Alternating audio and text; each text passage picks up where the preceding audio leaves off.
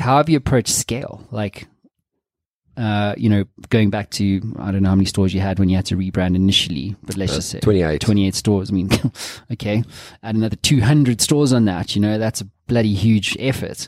Like, how have you approached scale as it relates to kind of like communications? How have you ensured? I know you guys, you said you suck at it, but you can't really suck at something that much. You've got 235 stores. You know what I mean? So, We're, we're, the smaller you are, the easier it is. And when you're a small team and you're a team of three people, I mean, you're going to have amazing communication because it's the three of you.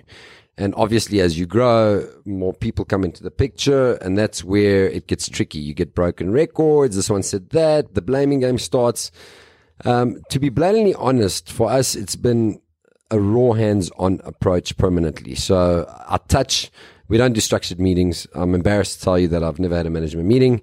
Um, Seriously? Yep. Um, which is, has to change. You get to a certain level and you realize, Only now that- I am the cog in the wheel here. maybe I should get myself out of the company. But the truth is, um, it's regular touching of each and every department. So the guys are permanently contact with me. I'm in permanent contact with them. They're in permanent contact with each other, which works very well on a one-on-one basis. The problem is to communicate to everybody together as one. And that is where the management meetings have started and they've had to start to put all of us on the same page. Because I'm communicating with you and then I'm communicating with development and I'm communicating with ops. But when do ops and development communicate and do they carry the same message through? That is where the challenge has been. So as much as I hate it, I hate structure. Um, we've obviously reached a size where we've had to put in structure and become slightly more corporate. So what we're saying is over the years, I kept on saying when we were smaller, we want to be corporate. We want a corporate culture. And then one day I woke up and I realized I'm a cafe owner. Hmm. We're one big cafe. That's our culture.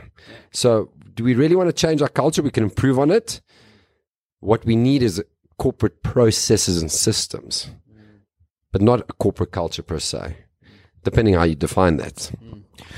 Well, yeah, you don't want a corporate culture. Sorry, that No. people don't dig that shit. No, we realize no way. I mean, the flexibility that we have. The reason we grew as fast as we did was due to our flexibility, due to being able to innovate, move a lot faster than the bigger companies. I mean, the bigger you get, the more difficult it is to navigate. Um, and that's what we want to try keep that core, the flexibility, the the movement. But again, you've got to put systems in place to measure. If you're going to take multiple risks across your organization, you've got to be able to measure those risks. If you don't, um, it could end up being catastrophic.